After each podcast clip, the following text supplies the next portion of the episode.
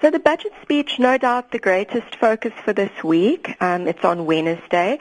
So we will delve into it, of course, on the day and the day after to just really dissect it further. But ahead of the time, you know, the budget draws attention from market participants and ratings agencies because government lays out its spending and its revenue targets for the forthcoming three fiscal years.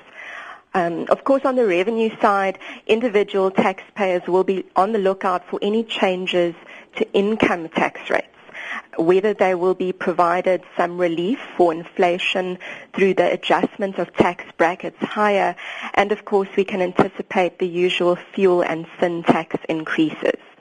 We also know that there's been some talk of government possibly creating a super tax bracket on the ultra-wealthy, while a V A T increase has been robustly discussed in recent years, although I must say that for V A T, it may prove to be unpalatable from a political perspective to implement. Well, it's going to be an interesting one, mm-hmm. and, and especially on the tax front, it mm. would be interesting to see what uh, Pravin Gordhan actually does or perhaps doesn't do, but we'll see. Yes. Um, you know, almost there. And then uh, moving on to the RAND, uh, Manisha, the RAND recorded one of its uh, best weeks last week, at one stage breaking below thirteen rand to the dollar. And uh, what was the driver there, and can we read too much into that at this stage?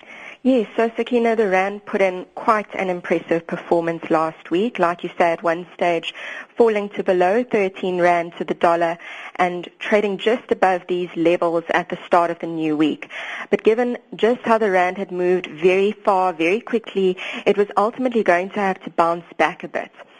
So pulling back the lens, the U S D ZAR has last traded at these levels back in October twenty fifteen, and the currency has broken through some significant key levels, and the bias also from a technical perspective suggests scope for further downside on U S D ZAR.